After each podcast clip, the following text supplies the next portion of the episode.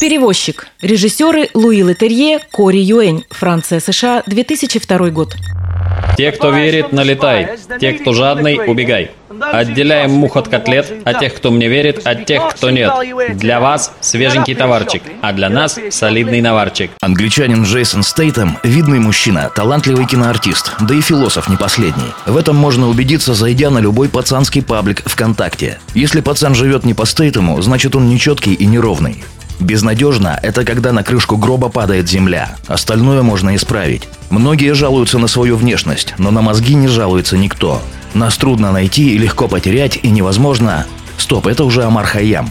Но неважно. Юного Джейсона часто и много били. По одним источникам на нем тренировался папа, по другим старший брат. Возможно, это было просто общесемейное хобби. В итоге Стейтем вырос крепким духом и телом и вступил в национальную сборную Великобритании по прыжкам в воду. Видимо, национальная сборная Великобритании прыгает в воду за еду и все те же побои, так как за 12 лет спортивной карьеры Стейтем, по собственному признанию, не заработал ничего. Деньги на жизнь ему приходилось добывать на улице, торгуя парфюмерией и левым золотишком. Кого-то такое кредо приводит на нары. Джейсона привело в кино. На пробах к фильму «Карты, деньги и два ствола» он сумел очень талантливо втюхать режиссеру Гаю Ричи какую-то паленую ювелирку. И тот без лишних разговоров взял Джейсона на одну из главных ролей в этот фильм и в следующий, известный у нас как «Большой куш». Фильмы Ричи были талантливыми и умными, так что мировой известности Стейтему они не принесли. Для этого требовалось что-то более дикое и глупое. И это дикое пришло в 2002 году в виде Люка Бессона. Вас четверо. Считать умеешь, я потрясен. Поезжай. Лишний вес – это значит, амортизаторы кони не позволят нам за счет лучшей маневренности уйти от полицейских.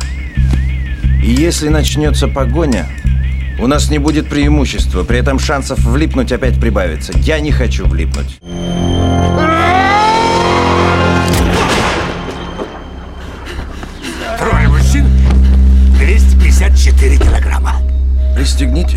Бессон написал сценарий фильма «Перевозчик», а постановку его доверил своему другу Луи Летерье. В помощь Летерье отрядили Кори Йена, специалиста по боевой хореографии из Гонконга. Итогом стал культурный шок. Отвечаю, я и у Джеки Чана такого не видел. Восторженно приговаривал приятель Леха, заливая копию фильма «Перевозчик» на мой жесткий диск. А не видел у Джеки Чана на тот момент значило «не видел ни у кого». Флегматичный турецкий из Большого Куша мало того, что оказался классическим качком, он еще и растягивался, как Ван Дам, а в боевых сценах проявлял такие чудеса воспаленной смекалки, какие упомянутому Джеки и в самом деле не снились. И все это на фоне запредельно, восхитительно, фантастически тупого сценария. Напомню, его написал Люк Бессон. Ты были солдатом, спасать людей твоя работа. Была раньше. О чем это говоришь? Мне осточертело, что все мои усилия идут на смарку из-за тех, кто платит мне жалование. Всем плевать. А мне не плевать.